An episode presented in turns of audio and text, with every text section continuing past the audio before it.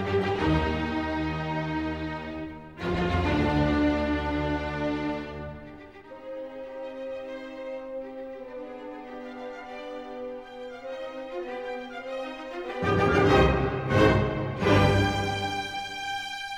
and welcome to High Tea Obsessed.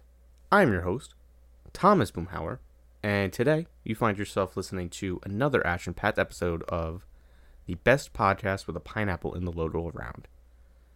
Today we're going to be diving deep, yes, pun intended, into some of the aquatic myths of the high seas. We're talking about mermaids, sirens, and modern sightings of both. But before we get into all that good stuff, let's talk about some news that's been going on lately. So I don't know if I've really mentioned it before on the pod. I think I did maybe in an episode where Chris and Mike were on, and Chris roasted Mike and I about being uh, Sabres fans. You know, that kind of sounds like it happened, but maybe I made it up. Anyway, the NHL draft happened a little bit ago, and the Sabres had the first overall pick after years of inadvertent and, you know, advertent sucking. And it's just been a lot of pain all around, and finally, we do get the number one pick. We missed out on it in some years with transcendent talent. This year, it seems like, you know, there's some good kids up top, but no one like they're gonna hop in immediately, face of the franchise type like transformative powers. I'm not a huge NHL guru, so if I'm wrong, I apologize, but that's just the vibe I've been getting from what I read. Anyway, the uh, Sabres you know, they seem to have done pretty well for themselves, netting Owen Powers. He's six foot six, mountain of a man, and uh, by all accounts, you know, super stud defensive prospect. Just like really good, to come in top four guy right away on defense, like top four line guy on your team. Anyway, uh, they also traded away my guy Samson Reinhart, which, listen, I know he never quite lived up to his potential and the hype and all that and the memes of his bromance with Jackie Eichel kind of dried up pretty quick. But I'm still sad to see him go, and it does seem like the man Captain Jack also doesn't have much time remaining as a Sabre, and uh, it's frankly surprising that he's still with the team.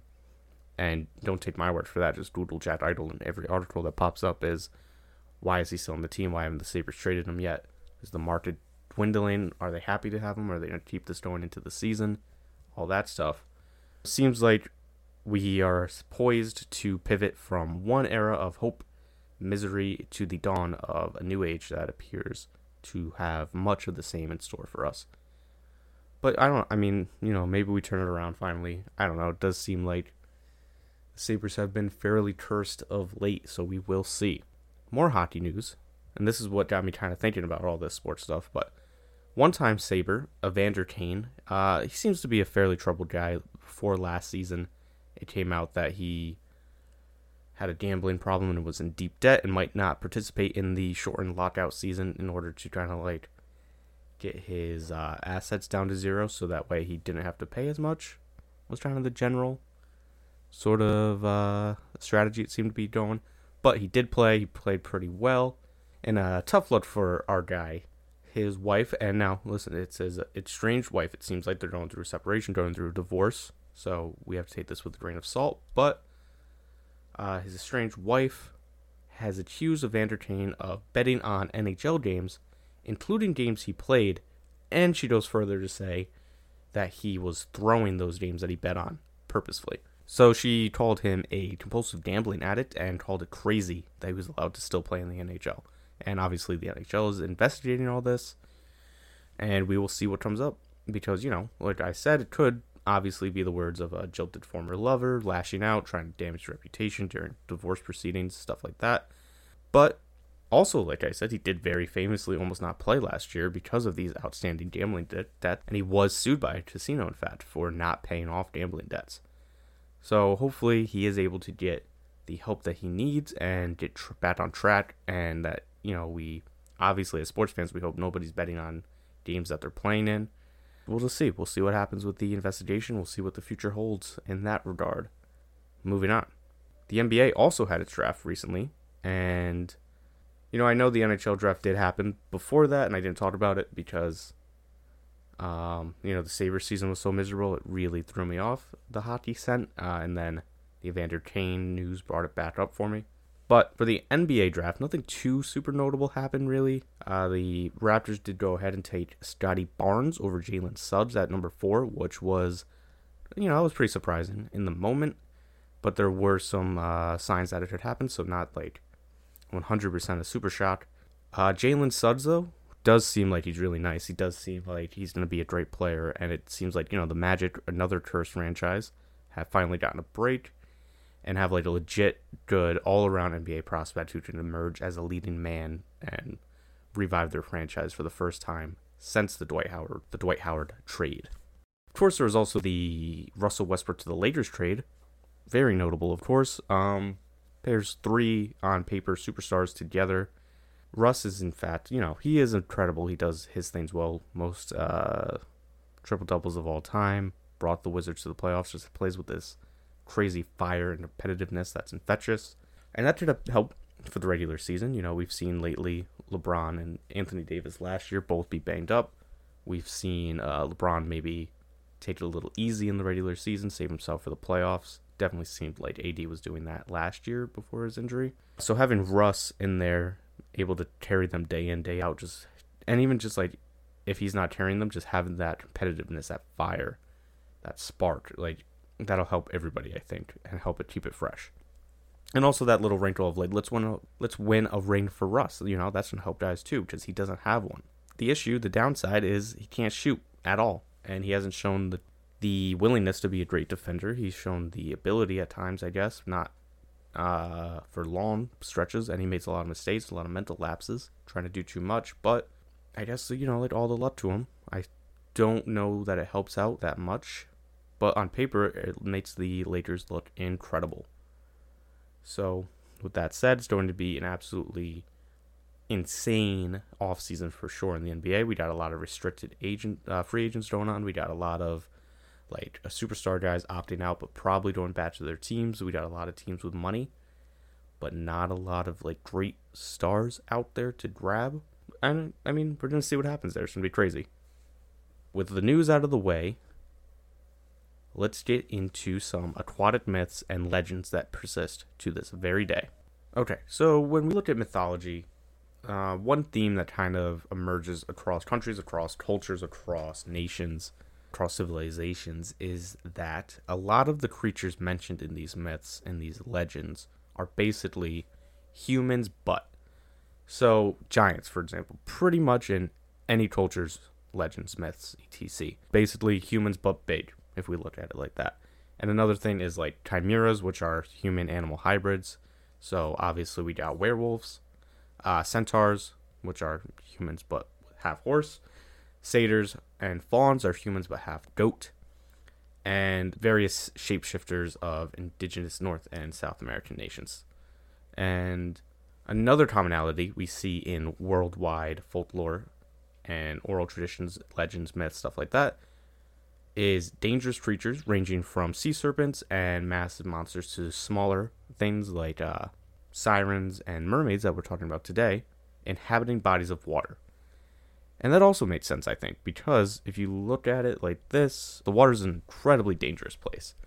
Sure, there are people back then, people now, both incredibly talented swimmers. Uh, they grew up on the water, all this stuff, and yet people drown, you know, all the time. So it does make sense that there would be myths and legends explaining why people were so likely to drown. You're gonna be like, there's a monster in the lake that's eating these people, like tricking them, that sort of thing. So I think that there's a lot of overlap with that when we talk about mermaids and sirens, because both are typically depicted or described as beautiful half women creatures inhabiting the ocean and luring sailors, fishermen, and those near the water to their dooms and to their deaths.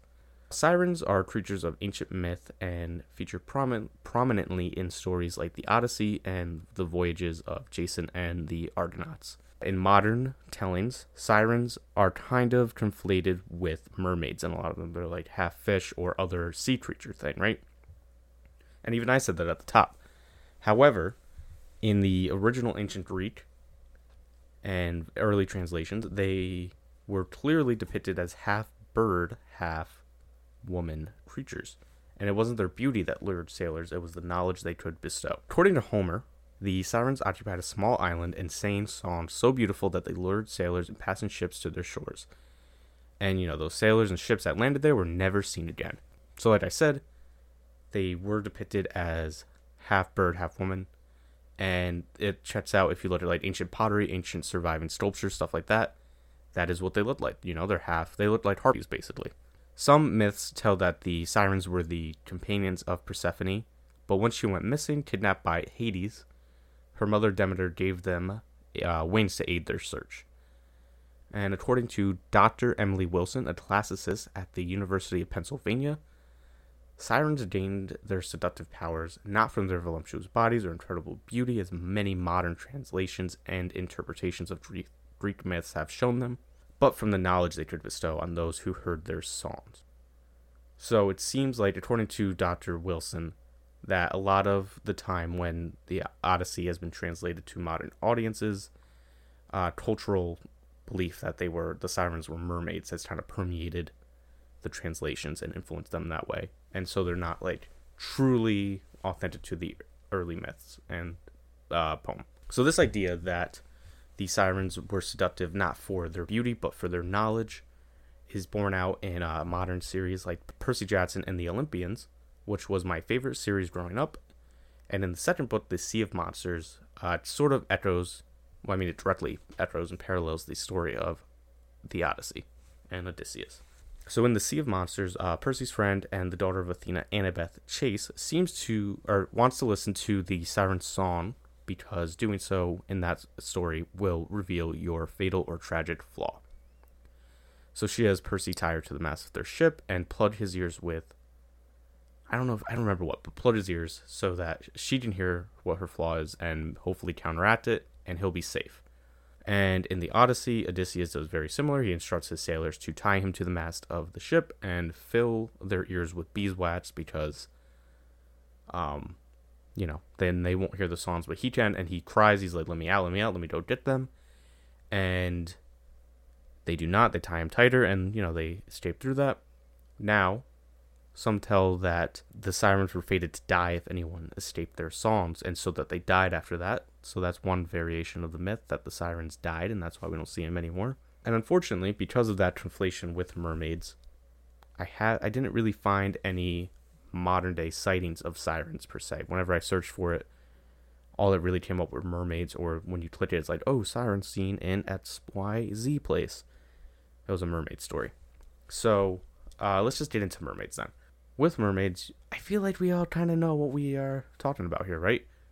Uh, they're half fish, half uh, human upper half, fish tail going on on the bottom. You know, maybe not a fish tail specifically, it just has to be tail of an aquatic creature, like a whale, like a dolphin, like a porpoise, like a manatee, maybe. Mm-hmm.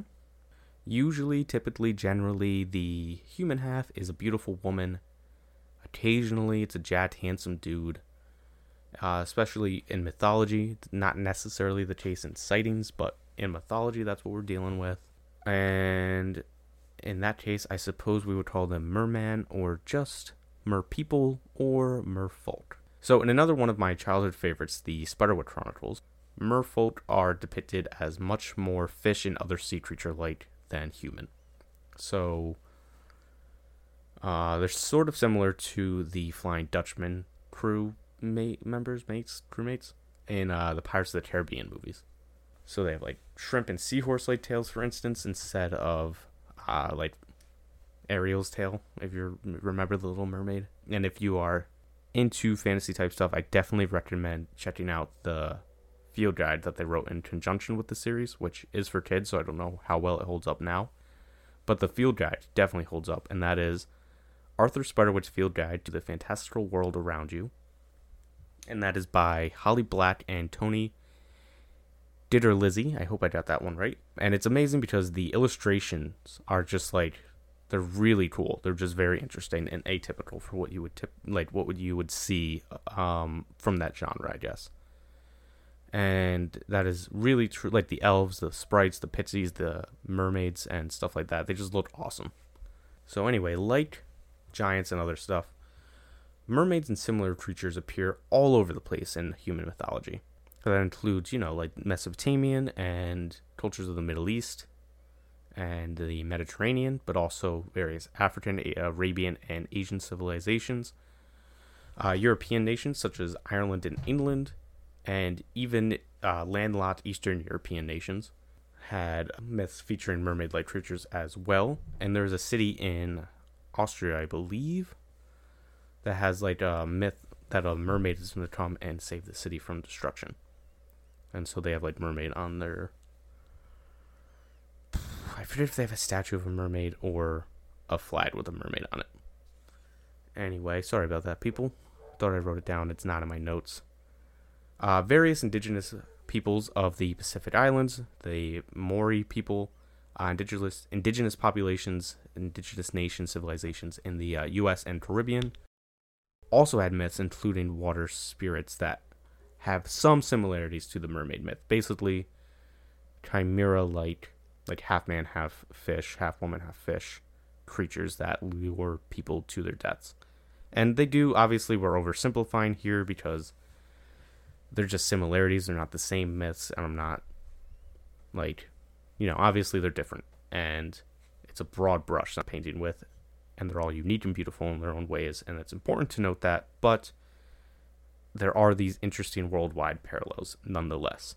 So you would think, you know, mermaids very fantastical, right? There's no way they could survive like a creature that's half human, half fish. They could not survive um, even if they weren't really half man, half fish, if they were like some sort of actual biological creature, because the ocean's really cold. They'd need to have a lot of fat. They would look completely different than like we've been told that they look from these stories. So you'd probably think that sightings were just relegated to ancient days when people weren't up on it. They didn't know as much as us, right? They weren't as uh, on point as us, which I would dispute that, but whatever.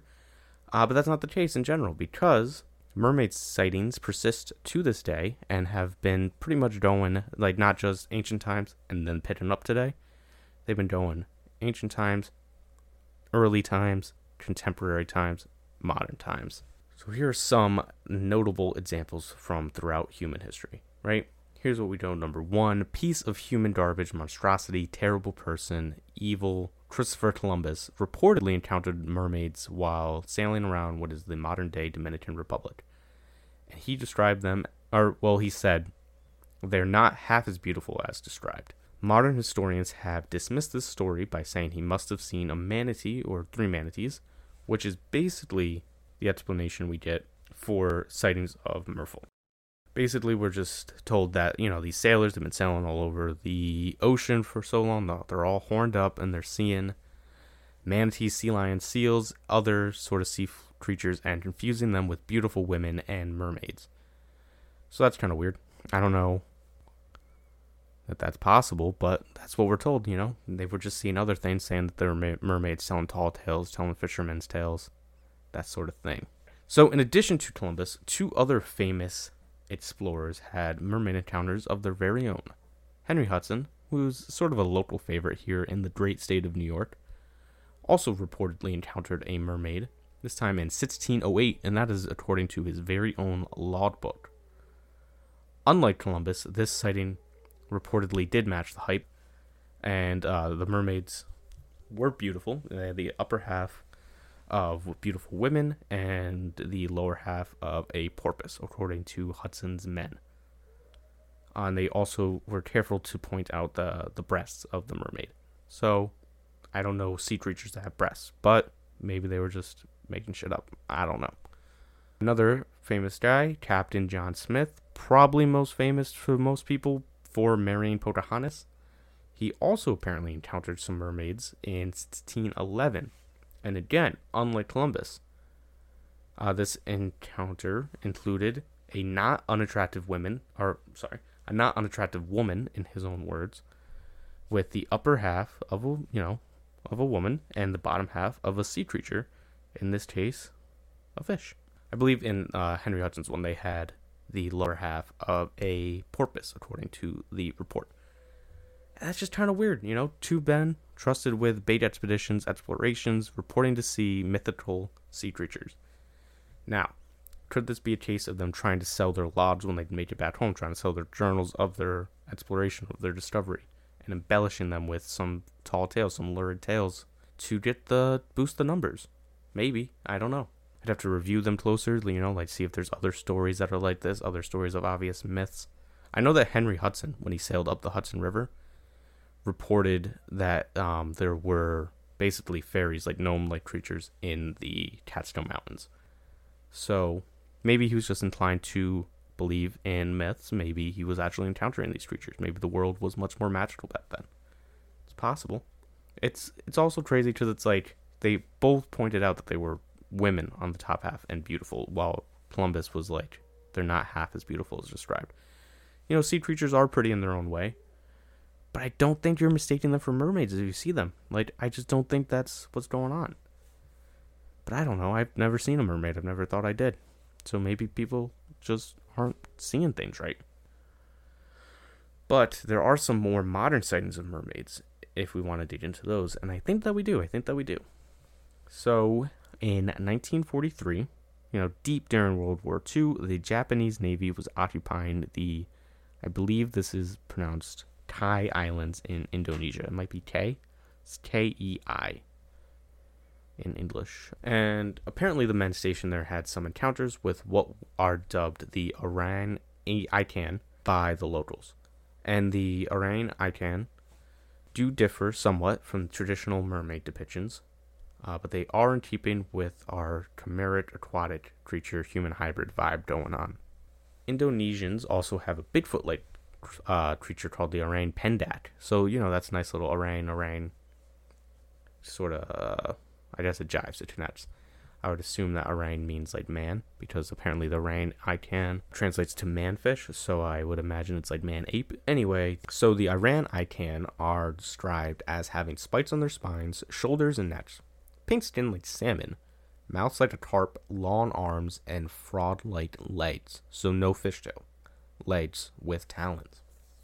Very bizarre. Very, very, very weird. So, anyway, the Japanese occupational forces apparently had a bunch of run ins with these creatures, including some, you know, seeing them on land. They would get a couple of them up on their net, like fishing, and they would catch them in the net. A sergeant named Taro Horiba suggested if any villagers captured the Orang Ikan dead or alive to contact him immediately. And so supposedly he did get to see one for himself and you know he gave us that description above with the carp-like mouth all that stuff and then the story goes that after the war he tried to convince the scientific community of these creatures existence and that was not possible so if we keep going forward we keep marching closer or closer to today uh, we're far away from tropical vistas we're used to associating with mermaid myths so in 1967 a ferry full of people in british columbia apparently saw a beautiful mermaid with the top half of a blonde woman and the bottom half of a porpoise,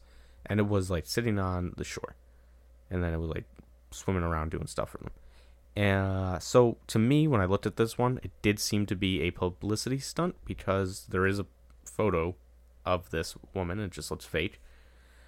And uh, the ferry company offered a reward, and it just seemed like like the ferry company was trying to get people to go on their ferry cruises, their tours, stuff like that, and like maybe the local government was trying to attract people up there.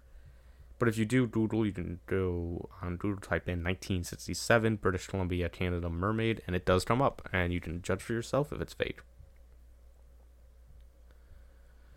Um, in 1998, in Hawaii, 10 passengers on a boat apparently witnessed a mermaid swimming all around them, doing a few jumps, and then it disappeared. So the main witness in this case was a guy named Jeff Leiter, who I think was driving the boat, and then he dives down a little bit later in the day after the mermaid disappeared. And he's like, "Oh my god, she jet past me!" So I snapped a photo. He got one, and it's just a silhouette of like a mermaid type creature. And this photo has allegedly been identified by um, like independent experts as authentic. So I don't know. You know, I'm not an independent expert. I don't know.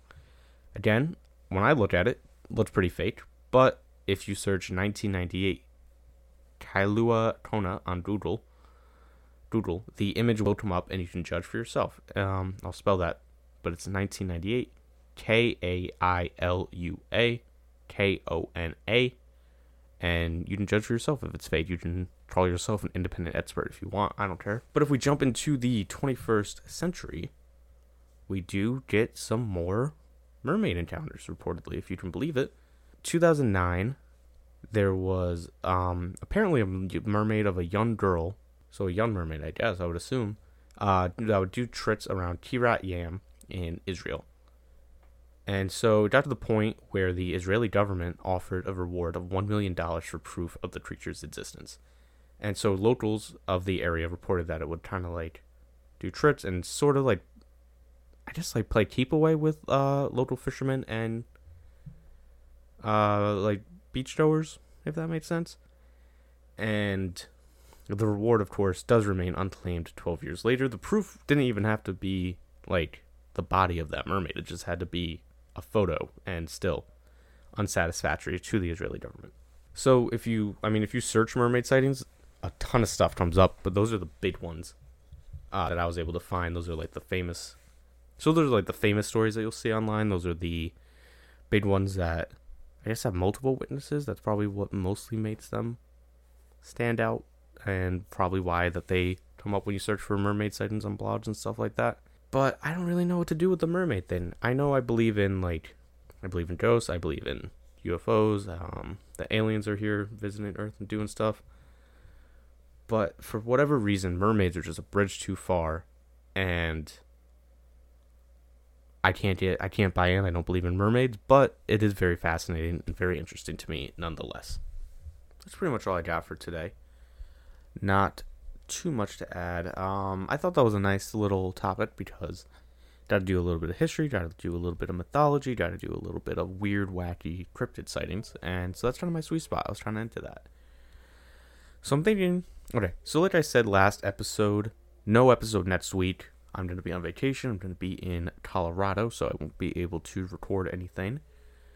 But I'm thinking when I get back, um, I already have the topic planned, and I think it's going to be it's one of two things, and I'm going to put a poll up, let you guys decide.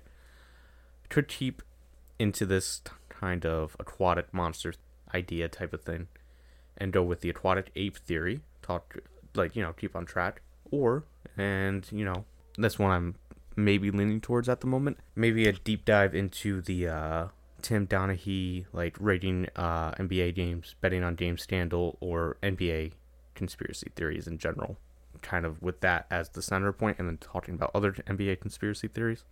So I think either of those could be fun and should be awesome. Anyway, as always, if you did what you're hearing, make sure you hop on, give us five stars on the podcast platform of your choice, mostly Apple Podcasts, because that's what I see. Uh, makes me feel good, looks cool, and you know what? Actually, we did get one recently and it's the first one that's like really truly random. I have no idea who this person is, so I do want to shout them out.